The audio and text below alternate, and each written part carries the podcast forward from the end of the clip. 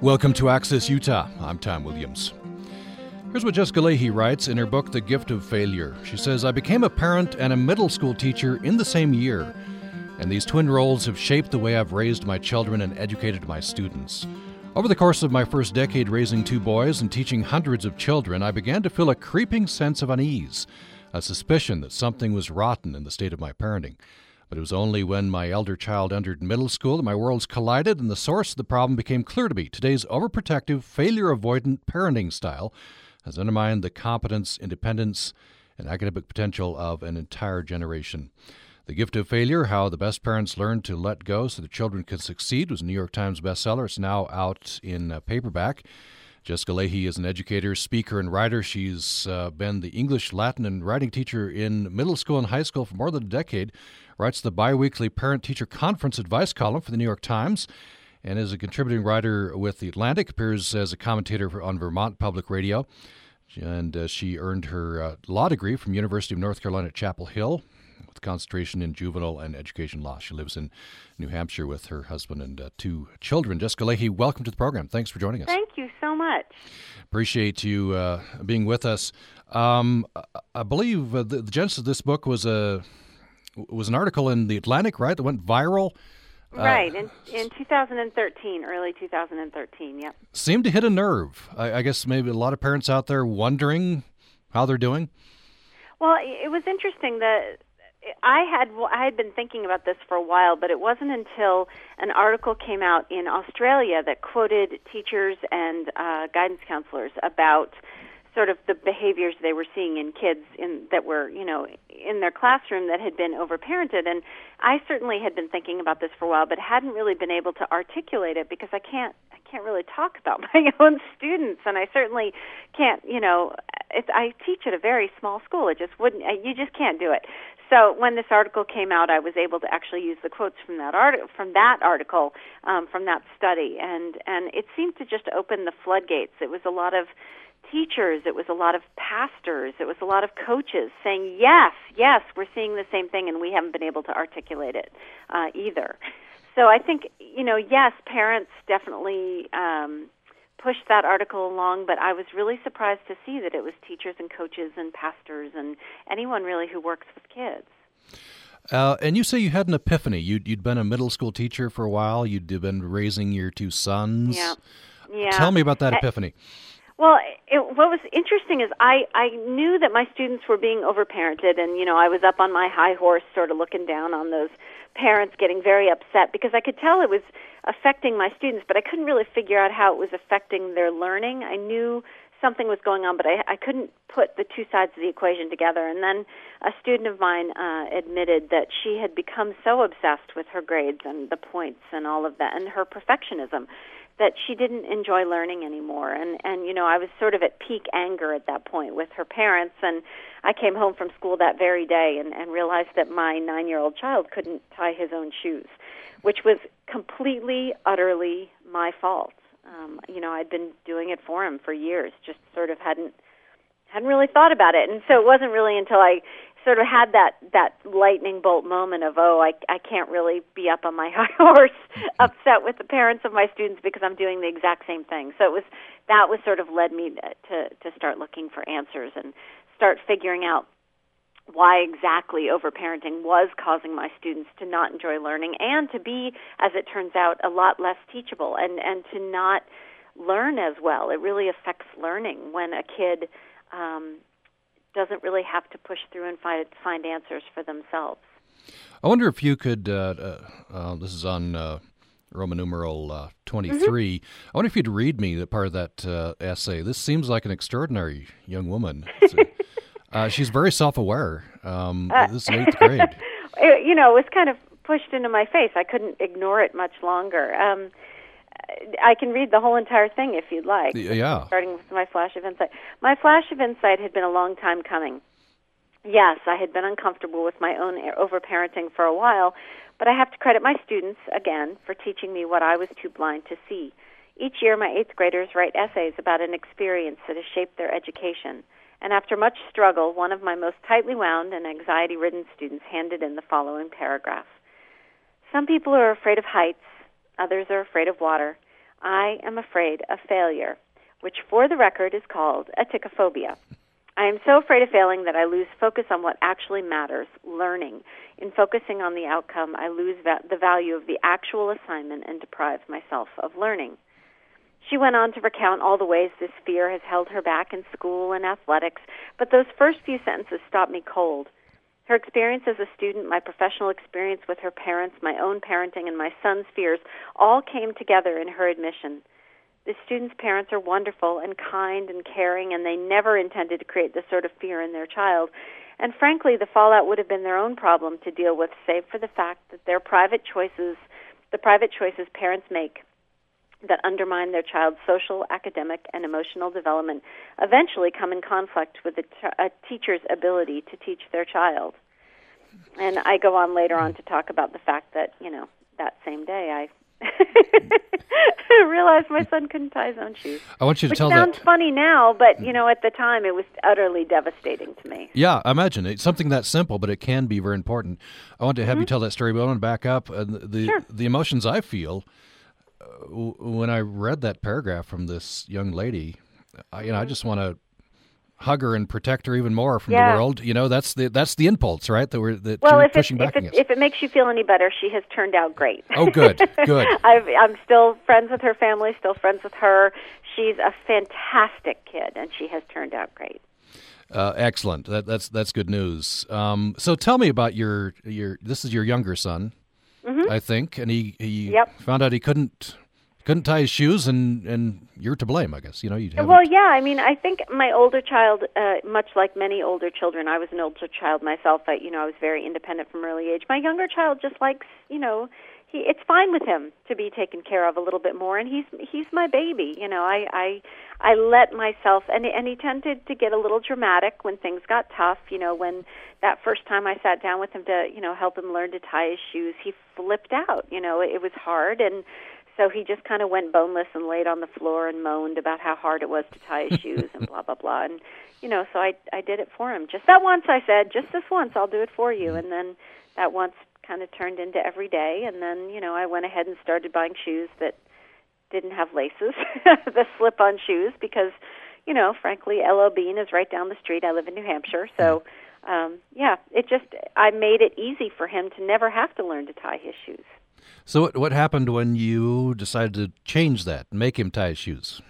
Well, you know, I realized, uh, it, you know, as we tend to find out with kids, that you can't really um, have anything productive happen when it's in the heat of the moment, when someone's already really upset. So, um, you know, I had a snack ready when he came home from school, and I was rested, and he was rested, and I said, look, you know, I, I made a mistake. I, I've been doing this, and that's made me not as good of a mom. I thought it made me a better mom to help you and help you not feel frustrated, but that actually makes me a worse mom. And so we're going to learn to tie your shoes today. And you know, I, I made sure it was sort of relaxed and easy and and you know he tried and it was hard and he kept trying and I kept encouraging him and you know I think the problem is is that we just we get so tied up in those daily emergencies of we have to get out the door fast. We're in a rush. We're overscheduled. We're, you know, this homework assignment is so important. It has to get done. This soccer practice is so important. This has to get done right now. That we don't see the forest for the trees. We don't see this sort of long-term journey our kid is on, and and that journey. That's a long distance. That's a long haul thing, and and sometimes we have to just take a breath and sit down and say, you know, a little bit of struggle really, truly is going to be worth it in the long run. And he was so proud of himself when he when he finally could do it, because he'd been humiliated. He was so embarrassed that he couldn't do it. He was hiding it from everybody. Hmm. Uh, and and that's you know as as parents we we want to shield our kids from everything, but I guess we're doing too much. I wonder when you when you had your epiphany. Uh, I don't know how long it was uh, that you decided you. I guess you probably sat down with your husband. I'm reading here a passage you. You and your husband didn't want to just totally spring this on your kids, and so you, you had a you had a family meeting. I love this Yep. part. Uh, yes, the teen rolled his eyes. Yep, And absolutely. My younger son asked to be excused from the table after two minutes yep. uh, which is sounds pretty typical. Yep. But but then you launched into this, uh, and I wonder if you could uh, talk about when your I can't remember which son this was left his homework, forgot his homework. Yeah. That was a big moment well, for you. Also, backing up, just so you know, you know, one of the things that I think got their attention that let led them to listen to us a little bit more is that we admitted that we were wrong, and that we'd been doing too much for them, and that we had we thought we were going about this parenting thing the best way we knew how, and and uh, and we had been wrong about some things. And so I think anytime you admit to your kid that you're not perfect. And, and you know the secret is they already know we're not perfect. But i think anytime you admit to your kid that maybe you've been going about things wrong you know it does it number one it models some great behavior for them. And number two it it um it catches them unaware. And so i think that that sort of helped us get our foot in the door with getting them to listen to us. But you know we we sort of coasted along on that for a while and thought we were doing um pretty well. And then as you mentioned, our our younger son left his homework sitting on the table. He had had he had been forgetting his homework a lot actually, and um, so he left his homework on the coffee table one morning, and I knew I couldn't take it to him to, at school um, for a lot of reasons, including the fact that I live in a very small town, and people kind of knew I was writing this book, and um, and I also sort of knew it was the wrong thing to do, and so I I couldn't take him to it to him at school, and I took to Facebook because I didn't know what else to do, and I wrote up on Facebook that I, you know, couldn't take this homework to school to him because we had been working so hard on helping him to learn to remember his homework. I felt like I would be throwing away all that effort. And a friend of mine who writes this wonderful blog um, called Grown and Flown for about parenting older children, she said she thought I was wrong that um, families have each other's backs, and that if no one else has each other's backs, we, you know, model for our kids that family has each other's backs, and that, and you know, if your husband left his phone charger at home, you'd take it to him at work. And I said, oh, you know, crud, I, I've done that a million times, um, but I didn't take the homework to him, and mainly because I realized, yeah, I, I, I would take my husband's stuff to him at work, but that's I'm not. He's not my kid, and. uh when Finnegan came home, that's my younger child's name, when he came home that day, what was revealed to me was that I was absolutely right not to take his homework because he ended up having a meeting with his teacher where his teacher said, "Look, you know, uh, this has been happening for a long time and it's time for you to come up with a strategy that works for you." And that meeting led to the strategy that he used he's been using actually it's been almost 4 years now um, the strategy he uses to not forget his homework and to not forget a lot of other things, actually. Mm. And that strategy has been working for him beautifully for four years. And if I had taken that homework, that meeting would never have happened. So it was a really big day, actually, for us. It's interesting. You, uh, you, uh, this is, I guess, typical of, of our world. You took to Facebook to, you, you, know, yeah. to to to yeah. air your inner struggle, and then then you yeah. had you had a community that you could respond to um, and that there's good and bad, right? Because the the bad is we. since I'm friends with a lot of parenting writers. You know, most of the parenting writers out there whose books you've read, I'm probably friends with them on Facebook, and they have a lot of opinions. So, yeah. The other part of this is competition, isn't it? It's it's one one thing you one theme in your book is we need to put the child's needs ahead of our own needs, and our our needs as parents are to show ourselves to be good parents. It's a kind of yeah, it's a competition. A lot of parents actually come up to me after my speaking. I speak all over the country and about this stuff, and a lot of parents will come up to me afterwards and say, "Yes, I um, I really I know it's time. I have to back off. I have to stop doing so much for my kids, but I don't want to be the first one to do it." Um, there's, you know, I'm afraid that my kid's teacher will think that I'm a I don't care enough, or that I'm not, you know, checking the homework enough, or that I'm just not that I'm not paying enough attention and that something will slip through the cracks and someone will look at that and say, "Oh, she's not doing her job. She's not really caring enough about being a parent." So I think that supporting each other is going to be the way that we do this in the same way, way that we tend to rile each other up when about the negative stuff, you know, standing on the sidelines of the soccer game when we're all talking about the tutoring and the traveling soccer leagues and the the cello uh, recital that's coming up on Saturday, we tend to rile each other up into this state of like panic and fear that we're not doing enough. But at the same time, we can also be there for each other when we reinforce that that idea that maybe maybe doing less is is doing more for our kids um, you know, we are our own worst enemy, and we tend to be our own, you know, best support when we rally together about the right thing. I wonder if I have you read another passage. Uh, this is uh, in the introduction, Roman numeral mm-hmm. 18. Mm-hmm. Uh, beginning the second paragraph, we did the best we could. Uh, this mm-hmm. is this talk is some funny parts of this. Um, it, this gets into illustrating in from your life the the, the competitive nature of parenting. Yeah, yeah. We did the best we could with the skills we'd worked so hard to acquire. Schedules of meetings and project management schemes were repurposed into color coded act- school activity and carpool calendars scheduled down to the minute. Management skills formerly used to guide teams of employees toward quarterly sales goals were appropriated to plan semester long campaigns to help children improve their grades. I know this because I've used every trick in my college and law school educated quiver. When I returned to work at, when I returned to work after my elder son Ben was born, I used spreadsheets and database software to chronicle his first words, the input and output of his digestive system, and his reading progress. These were the tools at my disposal, and since I'd worked so long and hard to acquire them, it hardly seemed right to let them go to waste. I took comfort in these measures when faced with the silent, sucking void I found when I searched for clues that would validate my parenting. The only other ally I found in this endeavor was my son's pediatrician, who at least provided me with growth charts that plotted my son's my infant's progress against the other rival babies out there. If his weight and height were just above the 50th percentile on the growth chart, great. I'd done some good solid mothering. If his BMI was a little lower than average, well, well done me. I got some bonus points for staving off the epidemic of childhood obesity. At the end of the appointment, though, I needed the good doctor to bestow judgment and answer my unspoken plea. Do I qualify for honors or or this parenting business pass fail? What about those other parents out there in the waiting room? Did I beat them? Come on, help me out here, doc. What's my grade? and you're, you know, you, I, I think you are, you know, kind of an overachiever, but uh, I think it's typical of of a lot of parents. We we yeah. want to know how we're doing, and we want to know in relation to and competition with other parents. Right, and uh, honestly, it was really interesting. I I couldn't believe how competitive I was with other parents at the exact same time that my relationships with my friends that you know was sort of unrelated to our children had become less competitive. I was really reveling these sort of grown up relationships i had that weren't based on competition and then all of a sudden kids came into it and i realized oh man i'm competing with babies.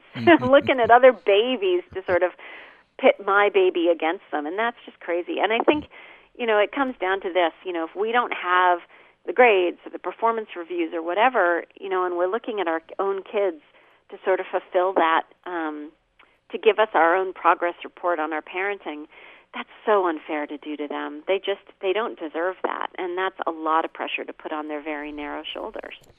Let's take a break. When we come back, more with uh, Jessica Lahey, her New York Times bestseller, "The Gift of Failure: How the Best Parents Learn to Let Go So Their Children Can Succeed," is now out in uh, paper book. Jessica Lahey is an educator, speaker, and writer. She's been an English, Latin, and writing teacher in middle and high school for more than a decade. And she writes the biweekly Parent Teacher Conference uh, advice column for the New York Times as a contributing writer to The Atlantic, appears as a commentator on Vermont Public Radio. Um, we'll have more, including an email from Alec, which will get us into the very serious uh, topic potential connections uh, to a high rate of suicide among teenagers in Utah. That and more following this break. This is Science by the Slice. The common side blotched lizard, which can survive up to seven years, is found throughout the deserts of the western United States and Mexico. USU ecologist Susanna French is exploring environmental effects on the reptile, which grows up to six inches in length. The lizard is very territorial and has variable lifespans across its range, she says, which enables researchers to track individuals. French is investigating whether environmental changes, including those caused by human disturbances, result in modifications to the lizard's stress responsiveness, reproductive success, and immune function. This segment of Science by the Slice is brought to you by the USU College of Science, offering degree programs in mathematics and varied scientific disciplines. Details at usu.edu/science.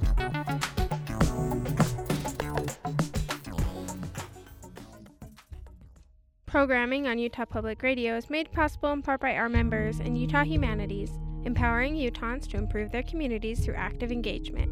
Online at utahhumanities.org. Thanks for listening to Access Utah. I'm Tom Williams. Here's what Jessica Lahey writes in The Gift of Failure, her New York Times bestseller, which is now out in paperback. She says, We have taught our kids to fear failure, and in doing so, we have blocked the surest and clearest path to their success. That's certainly not what we meant to do, and we did it for all the best and well intentioned reasons, but it's what we have wrought nevertheless. Out of a love and desire to protect our children's self esteem, we've bulldozed every uncomfortable bump and obstacle out of their way, clearing the manicured path we hoped would lead to success and happiness. Unfortunately, in so doing, we have deprived our children of the most important lessons of childhood. The setbacks, mistakes, miscalculations, and failures we have shoved out of our children's way are the very experiences that teach them how to be resourceful, persistent, innovative, and resilient citizens of the world. We're opening the phone lines here, and here's how you can reach the uh, the program with your question or comment. Tell us about your parenting. 800 826 1495. 800 826 1495. Or you can reach us to upraccess at gmail.com. upraccess at gmail.com. Jessica Lahey, Lahey is with us. She's author of The Gift of uh, Failure. Uh, Jessica Lahey, you do a bit of a history of uh, parenthood and childhood. Uh, you say this, the pendulum has swung back and forth. Um, and uh, for some parents, perhaps overparenting is a reaction to their latchkey childhood. Yeah, I, I think there's a lot of things going on. Um, there's some other really great analyses of sort of where we got where we are. Jennifer Senior has a great one in her book All Joy and No Fun. Um, it, it was really interesting looking at parenting and how it has swung back and forth.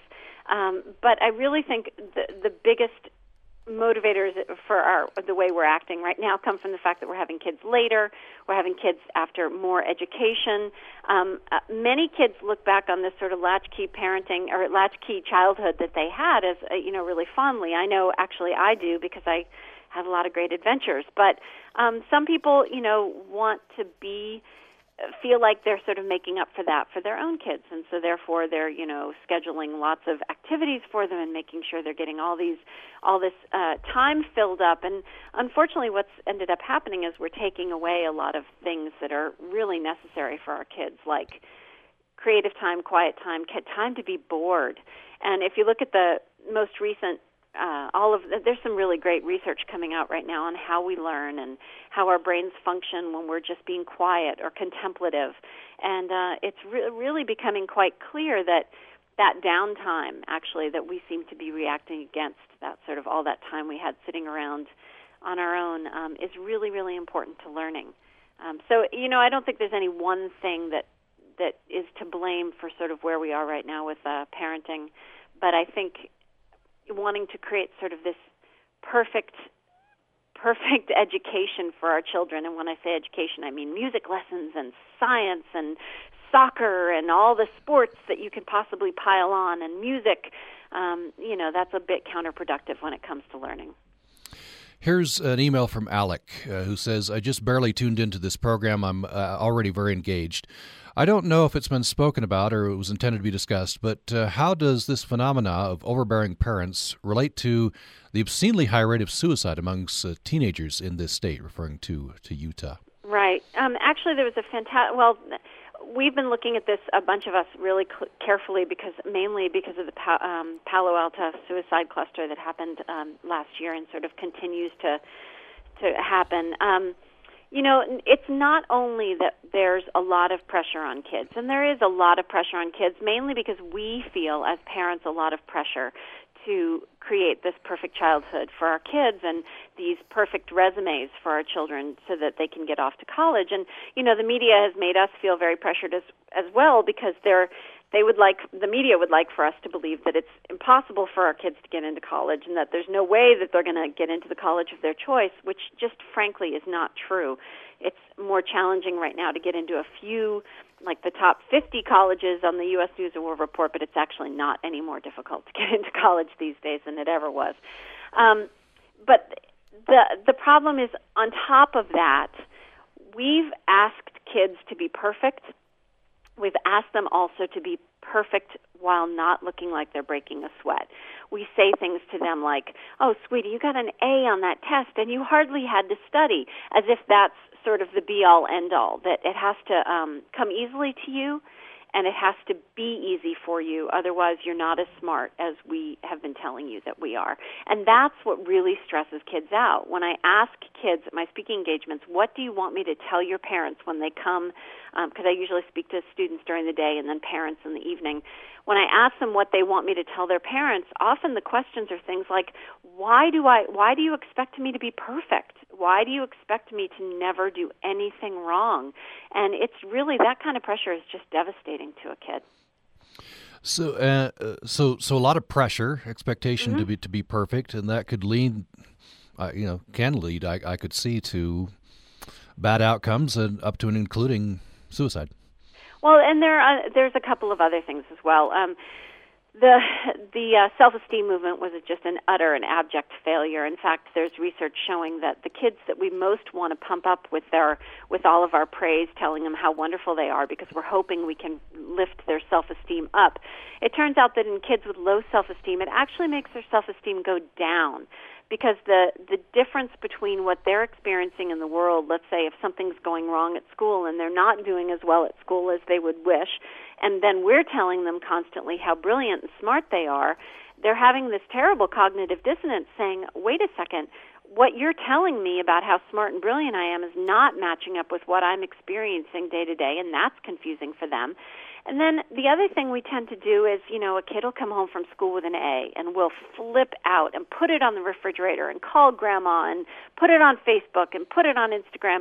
And then they come home with an F and want to talk about it. And instead, you know, we we're quiet. We withdraw our our support and that if you talk to any any psychologist what they'll tell you is that's something called withdrawal of love based on performance. And it's not something we mean to do. You know when i'm at a loss for words when my kid fails something it's not because i love him less but unfortunately that's the way it gets received. And so we need to start talking a lot more about the process of learning rather than the end product. And you know that's easily easier said than done because our entire education system is set up to you know, to worship grades and scores. But if we can start focusing a lot more on the process over the product, um, we can take some big steps toward alleviating some of the anxiety that's leading to things like these suicide clusters, which are really frightening and you know only add to parents' anxiety. Uh, I wonder if we could talk a little bit more about this fear of failure that we seem to mm-hmm. be inculcating in, in our children, uh, expressed so poignantly by that eighth grader. Um, it, it, comes out of uh, our fears as parents, uh, I suppose. We don't want our children to experience that, but you're saying this is important. It's it's part of the part of the uh, the process. What's what's gained through letting our children fail? Let them experience that. Well, the the title of my book is is a, little bit. I kind of have to do a little bit of explaining because it's not really about the failures itself. It's about our, the way we react to setbacks, the way we react to failures. Um, it, it turns out that there there's a lot of things I could go into, but the simplest way to explain it is that kids, when you look at kids who are constantly led um, from one solution to the next by a teacher, by a parent, we, we don't really give them the opportunity to get frustrated and have to work through their frustration. Um, those kids don't really build up any kind of emotional wherewithal to be able to rely on themselves for answers.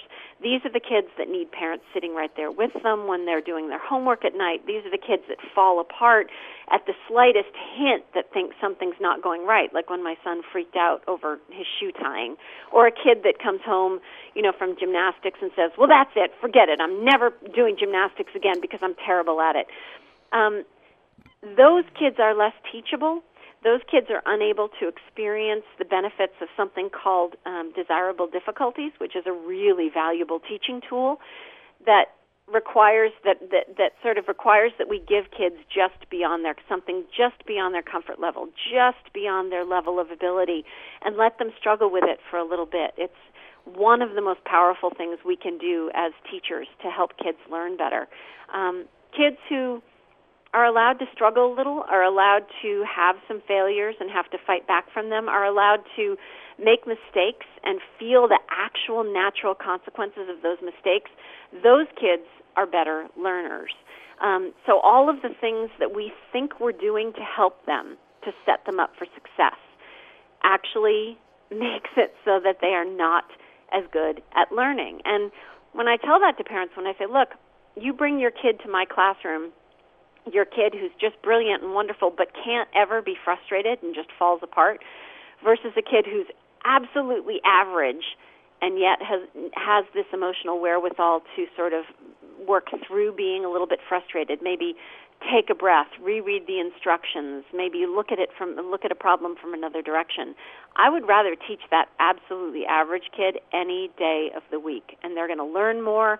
They're going to enjoy school more, and arguably, I, I think they're going to have a more interesting education, a more interesting life over the long run. If you just joined us, we're uh, talking with Jessica Lahey, author of the New York Times bestseller, The Gift of Failure and uh, it's now out in uh, paperback. You're welcome to join the conversation. I hope that you will. Uh, uh, maybe you want to talk about your your parenting, your children, perhaps your childhood in relationship to your your children's uh, childhoods. Uh, the number is 800 826 1495. That's toll free anywhere. 800 826 1495 or you can reach us by email to upraccess at gmail.com. upraccess at gmail.com. And here's an email from Lita. Lita says, Hello. As a new parent, I'd like to know when in a child's life Ms. Lahey thinks the method of parenting should start. I'm a new parent, and my child is still in the quote, you can't spoil a newborn, end quote, phase. but I do want to raise an independent, successful child and want to make sure I don't get into any bad habits early on. One of the best quotes on parenting I've heard, but don't remember the source, is You're raising an adult, not a child. That's Lita. Yeah, well, and there's actually a wonderful book out called, right now about called um, How to Raise an Adult. It's sort of mostly about older children, but um, my so when I started writing my book, actually, I, I was really focused on middle school because it's this incredible opportunity to get let kids make mistakes. It's sort of what middle school is built around.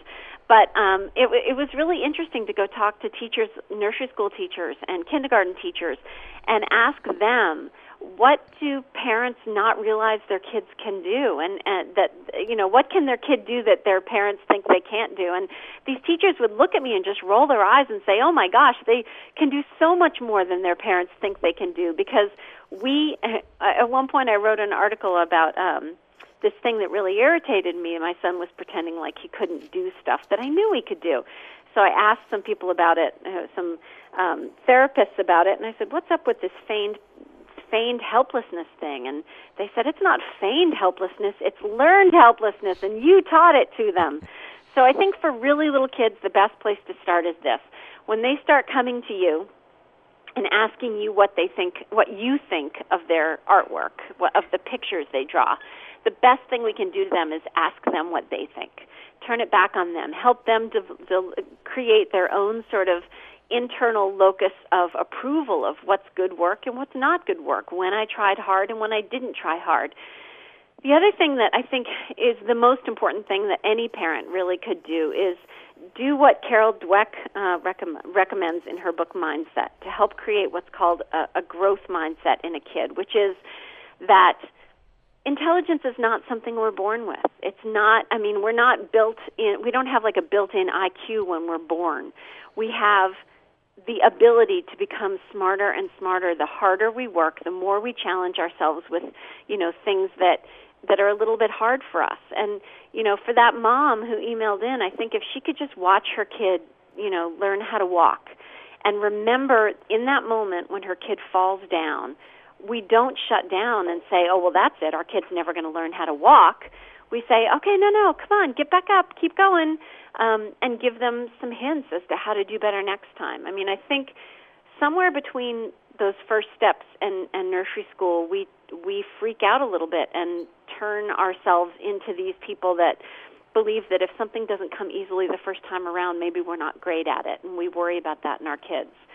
So the more this mom can remember that you know this this is a lifelong journey of learning, and it it it doesn't stop you know, when the first couple skills are acquired. She just needs to keep keep thinking long term and not thinking short term about, you know, this little skill in this moment. Let's uh, take another break. When we come back, uh, want to go to middle school. That's where you've spent a lot of time.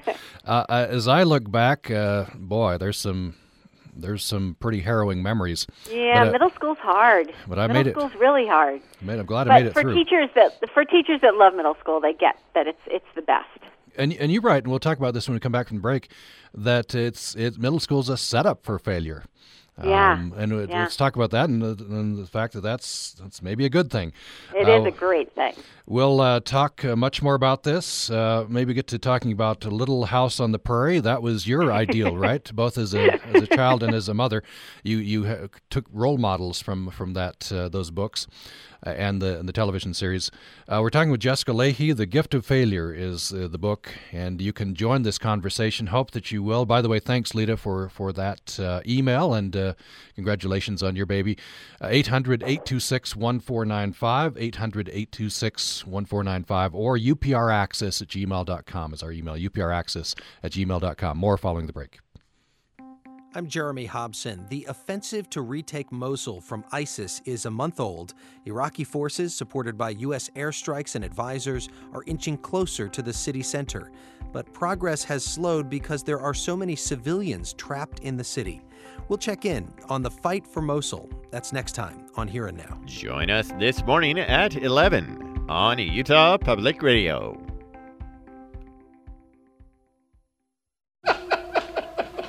You know, laughter is this kind of clumsy, inarticulate way of expressing ourselves, but it's also kind of awesome.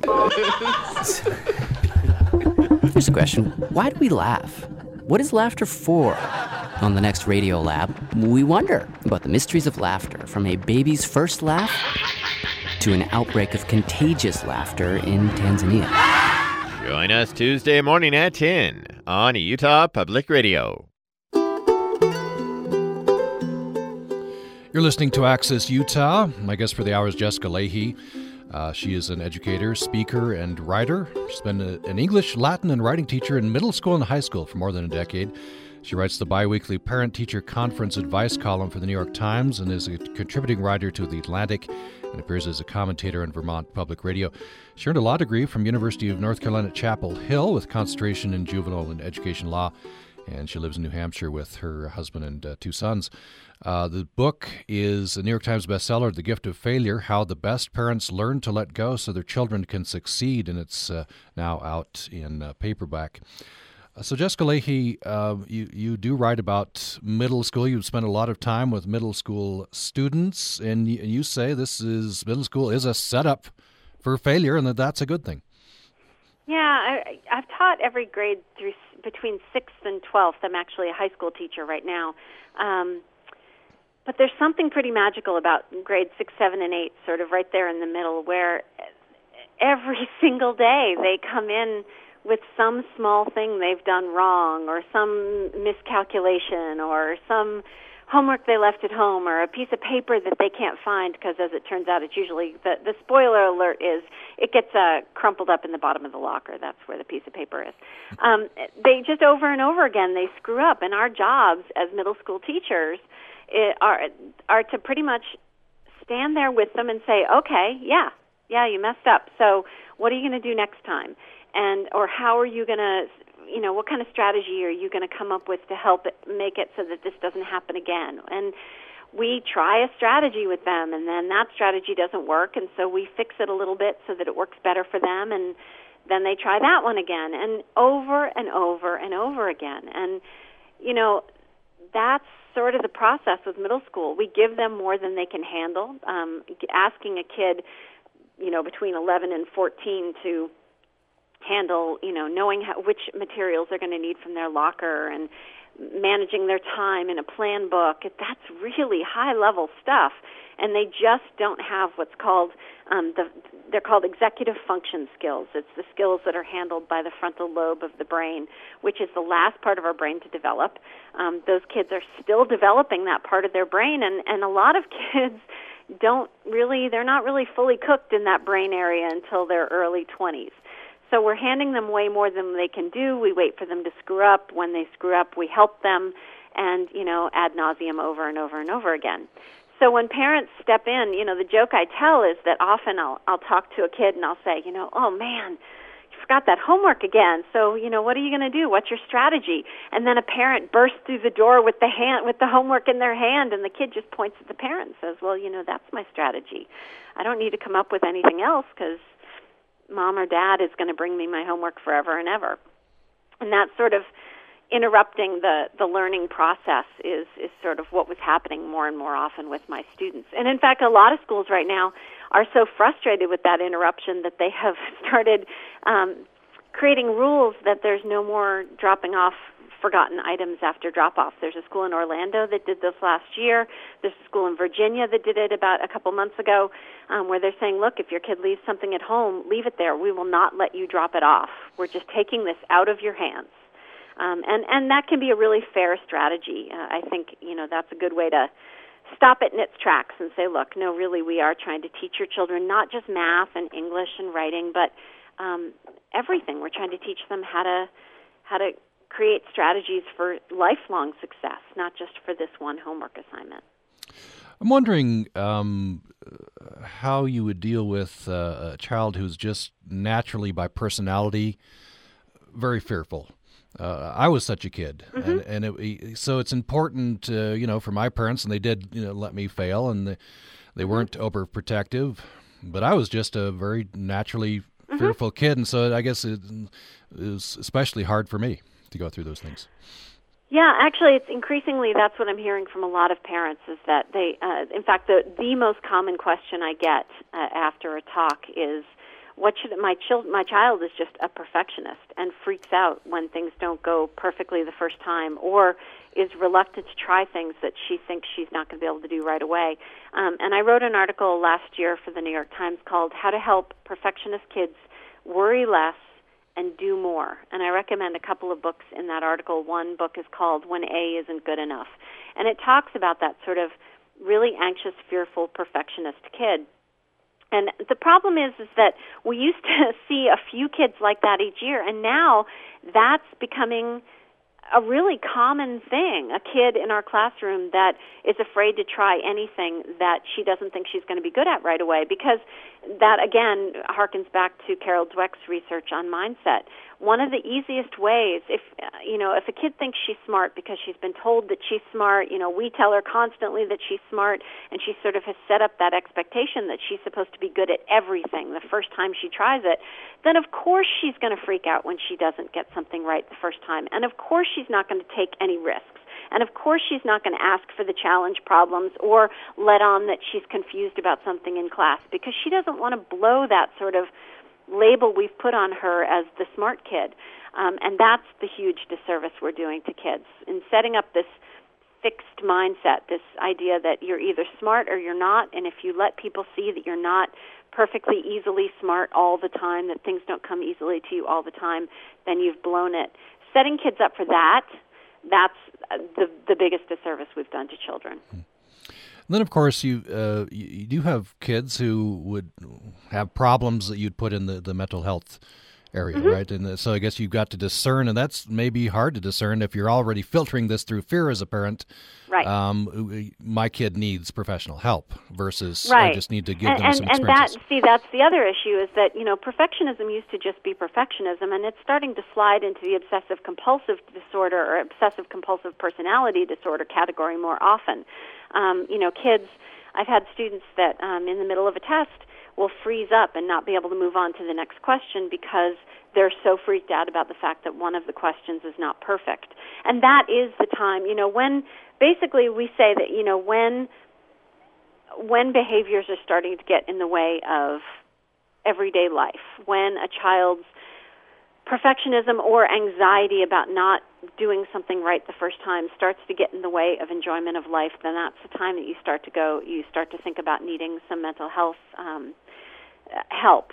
The other thing I wanted to throw in there, though, is that one of the other big questions I get after a lot of my speaking engagements is okay, well, this is all well and good for regular kids, neurotypical kids, but my kid has ADHD, or hmm. my kid has nonverbal learning disorder, or my kid has an auditory processing disorder, whatever the, the special need is.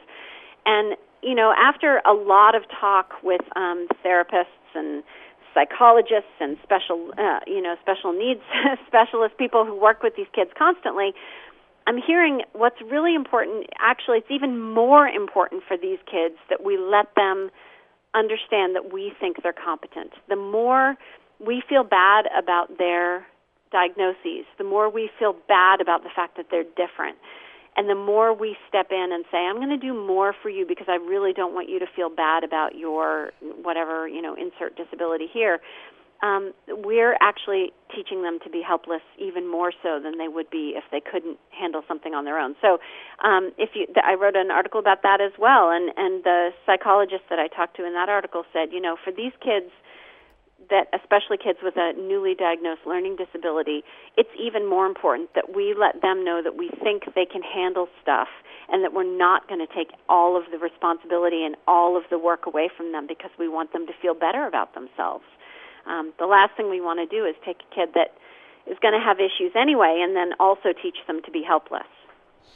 If you just joined us, we're talking with Jessica Lahey. The, the book is The Gift of Failure. You can reach the program. We have another about five minutes left at uh, toll free 800 826 1495 or by email to upraccess at gmail.com. I want to talk a bit about uh, friendships. You have a chapter on friendships, uh, the, you know, the kids interacting with other kids fights, breakups, silent treatments as opportunities for growth, as, as you put it. um, and then you juxtapose that with bullying and uh-huh. and you know there's uh, you, you, know, as a parent you have to as a teacher you have to discern the line there between good constructive failures in relationships and working through those and uh, the the interpersonal re- uh, actions that can be destructive mhm yeah normal so- social jostling as i call it. You know that there's sort of the normal stuff you know that that kids have to go through and um, trying on personalities uh, through relationships with friends, and we get so we tend to get so worried about the the friend that makes us a little nervous. You know, the kid comes home with a kid that uh, our child comes home with a kid that maybe has a weird hair color or a piercing or a tattoo, and we say, "Oh my gosh, you know, this is got to keep my kid away from this kid." But actually, we should view this as an opportunity. Our kid is trying something on, trying on a personality without actually trying it on themselves. They're, you know, testing out things that they're interested in or things that they're curious about through other kids and that can be a great thing because you know our kid is not running out you know your kid may not be running out to try drugs but by talking about it with another kid that can be a way to sort of try it on without doing the thing themselves and figure out what it is that fascinates them about that activity. And you know it's always scary when we see our kid you know being ignored or see our kid being excluded or see our kid you know have friends treat them badly, but we have to stay out of it, um, especially when it's just normal social jostling. Because number one, going to the other parents and trying to force children into you know some forced pretend sort of friendship because it'll make us feel better only makes their social lives more miserable and makes things worse for them from a peer pressure perspective. Um, but also, you know, some, uh, my sons have had kids that they have been friends with that made me seriously nervous. Um, and those kids have either moved on. My friend, my kids have either moved on in their friendships, or those kids have grown up to be perfectly normal, healthy, you know, wonderful people. So, you know, uh, friendships happen during different parts of their lives for different reasons. Sometimes when they were really little, it was proximity as they're getting older, it really is to try on different identities and see what works for them and what doesn't. And when we get in the way of that trying on identity, we could push them into a situation where they're not just trying it on, maybe they're actually going to go for it because we're not giving them that opportunity to just sort of you know get that by proxy peek at a life that they're a little curious about um, we have to have a little bit more faith in our kids to make good decisions. Uh, sometimes, when like I mentioned that kids will uh, tell me what they want me to tell their parents. And one of the things that I, I hear a lot is, you know, why is it that you're so positive I'm going to make the wrong decision all the time? Why don't you trust me a little bit more? And research shows that kids who are not trusted by their parents and who are more controlled by their parents lie to their parents mm-hmm. more. Mm-hmm. So I think having a little bit of trust in our kids might be a good move, not just for our own mental health and their own mental health, but because, you know, we could be setting all of us up to have better relationships. We just have two minutes left. Uh, I want to uh, sum up, have you sum up. Um, the, the goal, you know, the, the the goal we're trying to get to, as you write in the book, is self reliance and resilience, right? And right. You, you, quote Angela Duckworth, who talks about mm-hmm. gr- grit. Mm-hmm. Um, so, what would you, in, in just two minutes, what how would you sum up? What are the the top things you would tell parents that how to get their parent their kids to those uh, principles, those character traits? Yeah, I think the very first most important one is to have a little bit more faith in the long-term process of raising a kid.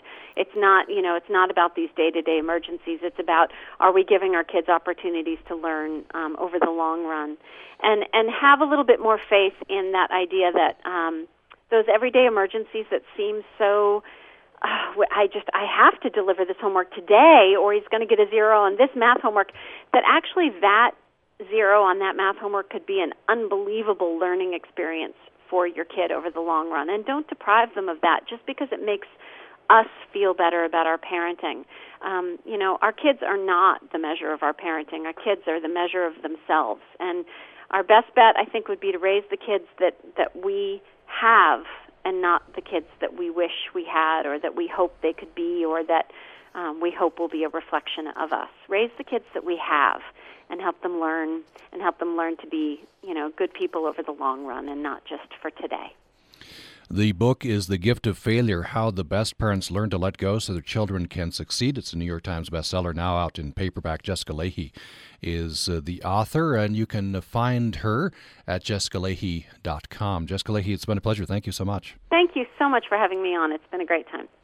And uh, we invite you to join us next uh, time, uh, tomorrow. Uh, we're going to t- talk about a very interesting uh, book. Had an opportunity to sit down with the author recently when she came to the Utah State University campus. It's called Real Genius. In the mid 1840s, Warner McCary, an ex slave from Mississippi, claimed a new identity for himself, traveling around the nation as a Choctaw performer, Okah Tubbee. He soon married Lucy Stanton, a divorced white Mormon woman from New York, who likewise claimed to be an Indian and used the name Laah Ceil. Together, they embarked on an astounding, sometimes scandalous journey across the United States and Canada, performing as American Indians for sectarian worshippers, theater audiences, and patent medicine seekers. We'll talk about identity and the shifting themes of identity and other uh, very interesting themes. The book is Real Genius. The author is Angela Pulley Hudson. She joins me tomorrow on the program. Hope you'll be with us as well. Thanks for listening today. Remember MacGyver? He will find himself, you know, in all kind of crazy places. All right, MacGyver, think. And he will just look around. Rope, a smoke alarm. That dude made like jetpacks out of toilet rolls. Yes, yes. But against all the odds, Yeah, He can do it. It just might work. I'm Guy Raz, making the most of what we've got. That's next time on the TED Radio Hour from NPR. Join us this morning at 10 on Utah Public Radio.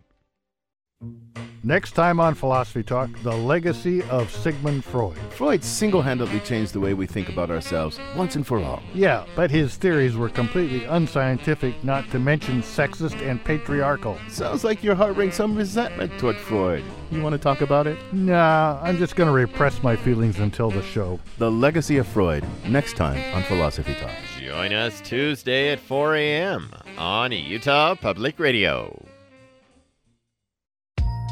After this year's election, the Democratic Party is going through a little bit of an identity crisis. Well, Trump as president is going to result in uh, effectively a civil war within the Democratic Party. I'm Kai Ryssdal rebranding. The party will have that story, today's numbers from Wall Street, and all of the rest of the day's business news next time on Marketplace. Join us tonight at 6:30 on Utah Public Radio.